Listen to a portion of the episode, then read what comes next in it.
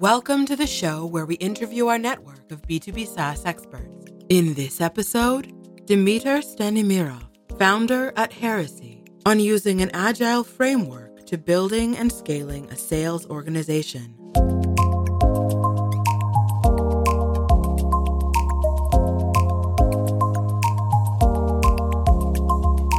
This is the Notion Capital Podcast, hosted by Paul Papadimitriou. Hello, and today I'm with Dimitar. Hi, Dimitar. How are Hi, you? Hi, Paul. Yeah, good. How are you? Very good, thank you. Actually, met you very recently for the first time, but I'm gonna still ask you, who are you, Dimitar? Okay, so who am I? Where do we start?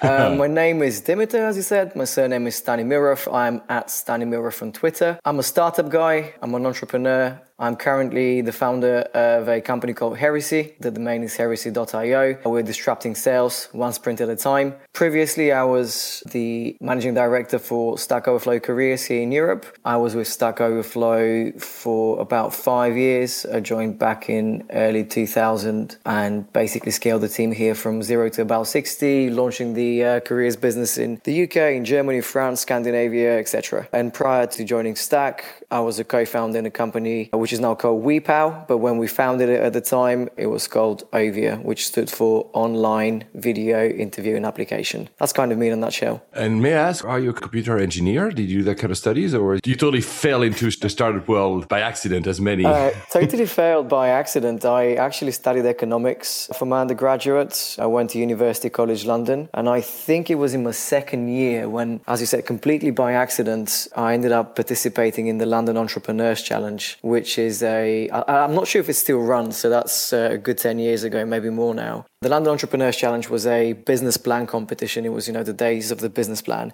where UCL students and London Business School students would go neck to neck and compete on pitching a business and developing a business plan, etc.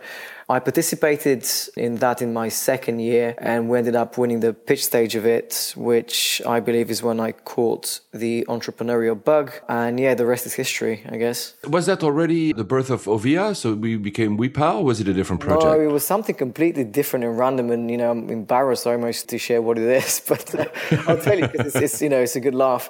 It was something completely random. So that was around 2003, 2004, when there were talks of Bulgaria and Romania being accepted in the European Union in, in 2007. I'm originally from Bulgaria. I've lived in London for some 16 years now. But with those talks came the prospect of investing in property overseas, and Bulgaria and Romania were particularly attractive markets for UK residents and Irish. Still fairly unknown and somewhat exotic markets, however, for local property guys here. So the idea that we had at the time was to basically provide a service. It wasn't even a product business, it was a service for property investors who were looking to tap into those markets and leverage the connections that we had in the country. And that, I think, at the time was good enough for us to win the, the pitch stage of the competition.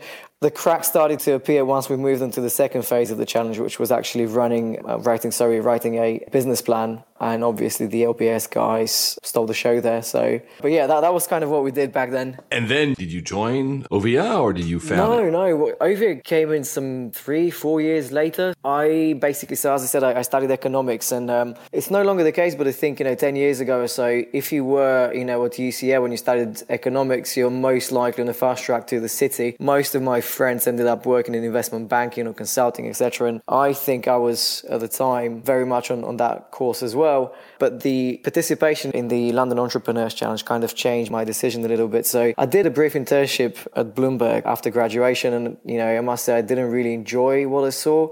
So I went back to university and I decided to pursue a master's in technology entrepreneurship again at University College London, and that's kind of where Ovia was born. Basically, the MSc Technology Entrepreneurship at UCL is aimed at students who either have an engineering background, computer science background, which I didn't have, but I was very keen on starting a business. So myself and two other guys basically decided to start working on an idea. Part of the course uh, is also exploring the viability of a business idea, and if you conclude that it's viable, you- you're basically encouraged to go and start a business, which is what we did. I, however, as I said, I had this history in finance and econ. So straight after we graduated, I actually went back to the city to be a trader. But I think luckily, At the time, I thought it was very unlucky, but in hindsight, luckily, I caught the collapse of Lehman. The whole markets just went down, crumbling.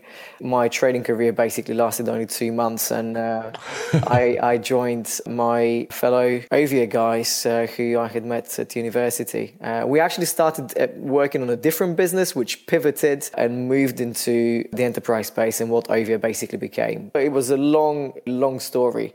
I think your title was, besides being a co-founder, you were also a sales director. So you were very quickly into sales. Yeah. oh, you say that with well, so much no, enthusiasm. I, I, I, say, you know, I, was the sales director, but you know, you know the, the saying, you know, in a startup, you can only do two things, right? You can either write code or you sell. And you know, unfortunately, I couldn't write code, so I had to basically learn how to sell which is kind of where my love hate relationship with sales started. I, you know, I was the director of sales. I ended up actually doing quite well in it. And, you know, I have basically been in the space for the last 10 years or so. But I describe myself as, a, as an accidental salesperson in a way. It wasn't that, I, you know, I got a job in sales and I was trained and that kind of stuff. And then I joined a company's director of sales. Basically, I had to learn very quickly. I had to basically hit the ground running. Otherwise, we would have run out of money and uh, the business would have gone nowhere. You just said you have a love hate relationship with sales. Yeah. How so? I'll start with the hate. The hate is kind of the easier one. So, as I said, I, I, became this accidental sales guy and I had a lot of catching up to do. I had to basically learn everything and anything there was to learn about sales. So I started reading like lots of books. I started listening to podcasts, watching YouTube videos, you name it. Anything, any sort of information I could get my hands on, I started consuming. And very quickly, I figured out that a lot of what was out there was very generic, very superficial in a way. If you think of a lot of the sort of established sales authors, a lot of it is very motivational, which kind Correct. of makes sense because sales, as we know, is a bit of a, an emotional roller coaster being able to keep your spirits high is very important. But I, I kind of very quickly got a bit frustrated with that because, you know, to me, you know, having studied economics, I guess my mind was always kind of, I don't want to say scientific, but, you know, I would always try to think of a model to explain something. And I'd like things being a little bit more concrete than dress well and smile and, you know, blah, blah, blah. That's kind of where I started getting really frustrated with sales. And I started thinking of other ways in which I can basically improve my own process and ensure that I'm consistently hitting goal all those things. And I was very fortunate at the time to be working very closely with the engineering team at Ovia. And basically, I had a bit of a, an eureka moment back then oh. where I thought of applying some of the principles, some of the management frameworks, and some of the tools that our engineering team was using to stay on top of their workload onto my workload in sales. At the time, we were an agile team. Uh, our CTO was a big Scrum guy. So I had this epiphany at the time, and I, I, thought, okay, what would my individual sales performance and my workflow and sales pipeline look like if I started managing my workload as if I was a software engineer looking to ship code versus a sales guy trying to hit targets? That was back in 2008, 9, maybe and I've basically stuck with that idea. Yeah, that's the love part because you were able to apply that framework that suddenly fell in love with yeah, sales. Yeah, uh, there was another part of the hate bit before we go to the love. I was very, very frustrated with the way traditional sales organizations are managed. You know, the sort of the stick and carrots, Glengarry, Glen Ross type of management. ABC, yes, yeah. exactly. And I've seen so many salespeople who are absolutely fed up with this, but you know they don't realize that there's a different way. And again, going back to what I was saying about agile and about Scrum and applying some of the tools, but not only the tools, but the ethos, the mentality, putting team before you, all those things essentially really inspired me. And I started working on this. And when I joined Stack Overflow, this is exactly how we ended up building and scaling the entire sales organization. And this little idea I had back in 2009 in Mexico, because our developer team was based in Mexico. Random story. yeah, but very inspiring also because sometimes it's from the most random places that you get inspiration and creativity. Let's go to Stack Overflow. Sure. So you said at the top of the show that you grew the team from basically zero, which was you, because I think it was you were the first employee in, in Europe, 60. So not only you applied these agile sales techniques, but you also scaled that mm-hmm. and you had to teach that. So how did you do it? Can you tell us a little bit more about that part? Because that's fascinating. Um, yeah, I joined 2011. I was the first European employee, as you The company was still fairly small, so we were about 30 people. Stack Overflow is over 300 people, I believe, now. So, as you said, for the first six months, maybe or so, I was basically an individual sales contributor. I was selling myself, trying to validate that Europe was indeed a good market for Stack Overflow because the careers business, which is where most of Stack Overflow's revenue currently comes from, was still very much in its infancy. They only had like mm-hmm. two people selling in New York and Europe, very much an attractive market, but no validation whatsoever. So, I um, started selling uh, myself. Took us about six months to conclude that yes, indeed, Europe was a good opportunity for us. We started locking in some big deals, and it was basically from there on, it was time to scale a team.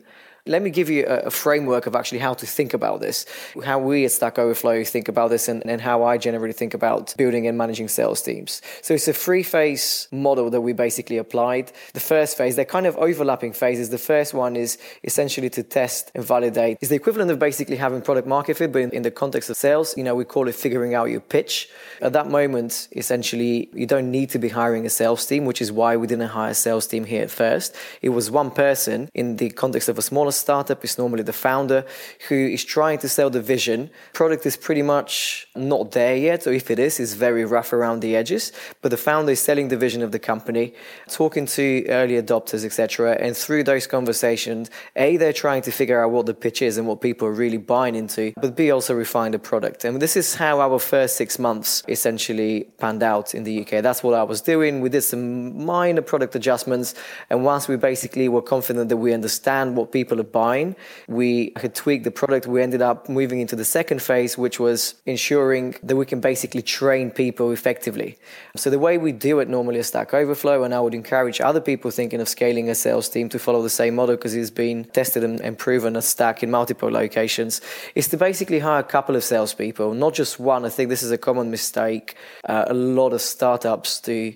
They're strained for resources they have just raised a bit of money and they're like, okay, we're going to hire a first salesperson.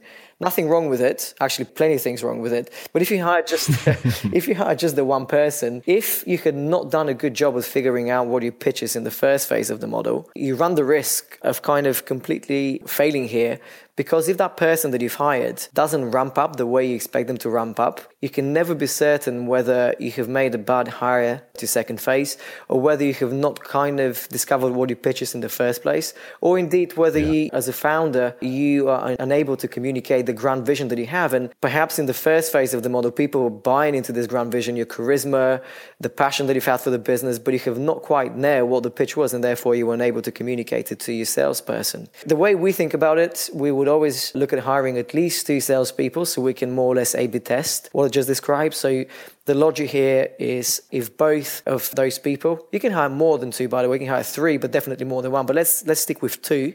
If both of those people are ramping up accordingly the way you expected them to ramp up, with very little inter- external interference, then I think you can safely assume that you have nailed the pitch in the first place and you're able to communicate it and teach it to other people. And from there on, you start thinking of how you make phase two a scalable process. If, however, one person, for example, is ramping up well, but the other other one is not, then you can assume that perhaps you made a, a bad hire in the case of the second person. Yeah. You can try to hire someone else and, and see if the problem is solved and only then move on to the third stage.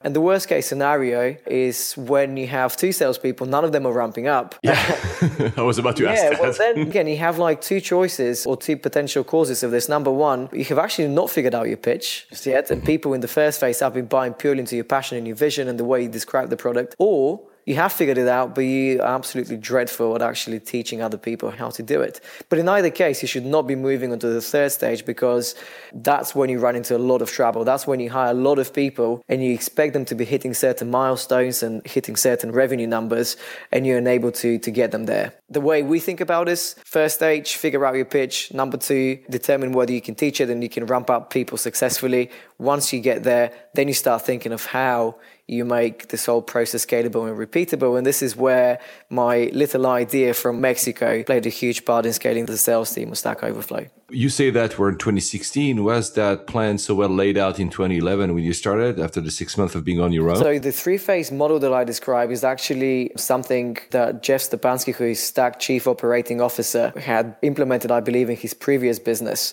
So I kind of inherited this, but Jeff and I see very much eye to eye. So Jeff is a developer himself, which is pretty interesting. And the two of us see very much eye to eye when it comes to sales.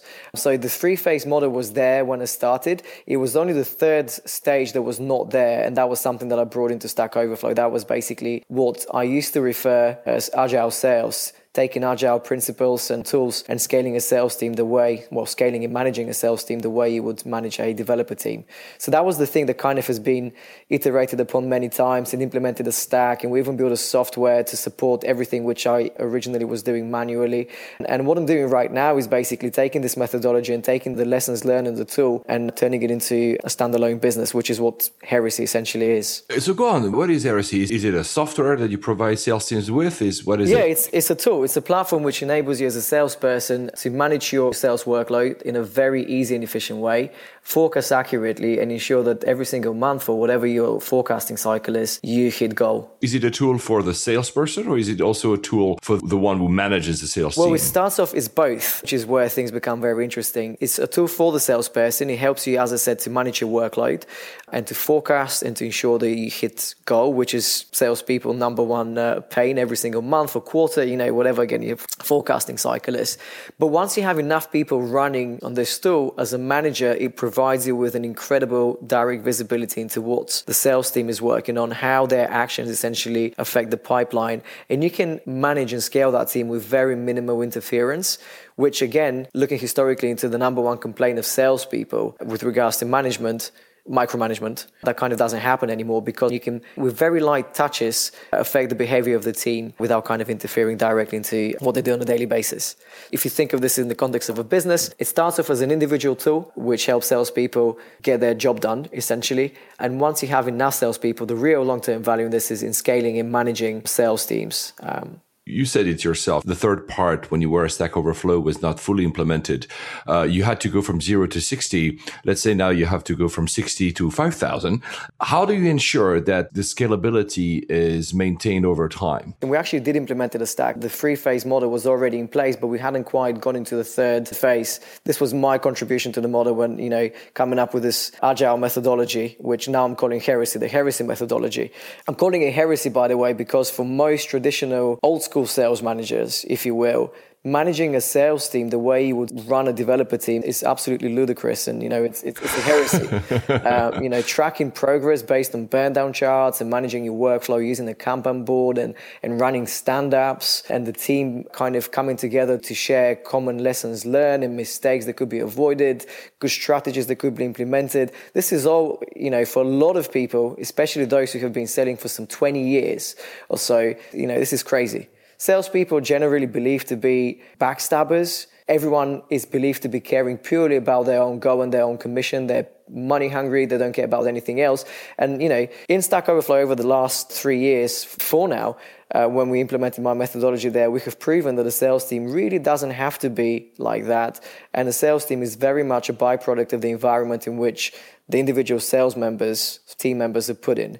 So what we managed to do at Stack Overflow is to solve a lot of those problems by building a framework which enabled the team to run and perform as if they were a team of developers versus a team of salespeople. The follow up question is here because you just mentioned that it would look ludicrous, yeah. hence the name heresy, for people that have been selling for 20 years. Yeah. So, is your model something that can be also taught or learned? Of course, if I flip the coin, as in. Absolutely. I mean, you know, the techniques are not really new in the sense a lot of the heresy methodology is Scrum applied to sales. It's not that it's new, it's just that the way of thinking is new in that sense.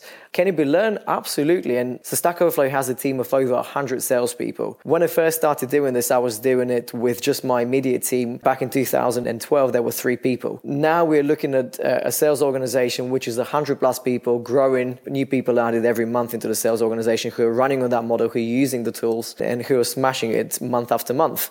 And those are boys and girls who are spreading three different offices here in London. We've got a sales office in New York and also in Denver, so it can be easily applied to any sales team team, I believe, as long as people are willing to learn. One of the other key things that you've done as well at Stack Overflow and that you probably are or will be doing at Heresy is that you have to hire the right kind of candidates. Mm-hmm. Do you have any tips? How did you hire the right type of people at Stack Overflow that then would agree to follow this type of agile sales methodology? Oh, good question. At Stack Overflow, I've been very fortunate. Stack Overflow has a very thorough and robust hiring framework, which ensures that we only get really, really good people who can add more to. So let me rephrase this. A lot of people basically, when they talk about hiring in the context of startups, they talk about hiring for culture, making sure that you know that the person that we hire is the right cultural fit. Stack Overflow had and still has, I suppose, a very unique way of hiring, which was we would only hire people who can add more to the existing team and expand on the culture that we already have. With that in mind, the interview process at Stack Overflow normally spans over five or six different stages. We're interviewed by at least six people. And Stack Overflow has this unique binary way of hiring. If one person says no hire, the candidate, even if they have had five hires before that point, there would be a no hire. In terms of uh, scaling an organization, you know, it takes a little bit longer, especially when you have a, such a long process, but it ensures that with time, people stay with the company. Just to give you an idea, uh, for example, in London, in the sales team, over the four years that I've been running the sales organization after we started hiring, we have had only 2.5% churn in terms of salespeople, oh, wow. which is absolutely unheard of. And I think a lot of it, again, I would attribute to the heresy methodology because at the core, you're striving to build a team which is self managed in a way, and everyone is happy to learn, collaborate, and share, which makes sales actually a fun environment to work in and not the typical backstabbing, money hungry environment that most people think yeah, we come back to the love hate here. Did you have any experience with also more senior team members in, in sales that had to relearn or at least adapt to a new environment? Absolutely, yeah. So, our VP of sales He's been in sales for some 20 years or so. When I first started preaching and practicing the heresy methodology in London, you know, it was completely new to him, but he's an open guarded mind, you know, always looking to learn new things. And when in 2013 we decided that we were going to implement this approach, not just in London and Europe, which is the office that I was managing, but the entire sales team, he welcomed it with open hands and he's a big champion now. So many success stories. And I hope that heresy will be another success story. Uh, by that, I mean, of course, not the framework, but the actual actual company you're building. Yep. So it's heresy.io. Heresy.io. There will be a lot of content soon, especially for those who are looking to learn more about applying agile and, and building and scaling a direct sales team, a high performing direct sales team. The tool will be there soon. We're working on it at the moment. So yeah, keep an eye on it. So basically, you are solving your own problem you had like 10 years ago when you couldn't find anything about sales but motivational speeches. Now you'll have actually proper content. Absolutely. absolutely. you mentioned your Twitter handle at the beginning. Is there any other way that uh, if people want to reach you, they can? Uh, yeah, sure. My email is dimitar at heresy.io and I'm at Stanimirov on Twitter. And on that, thank you very much, Dimitar, and good luck for the rest. Yeah, cheers, Paul.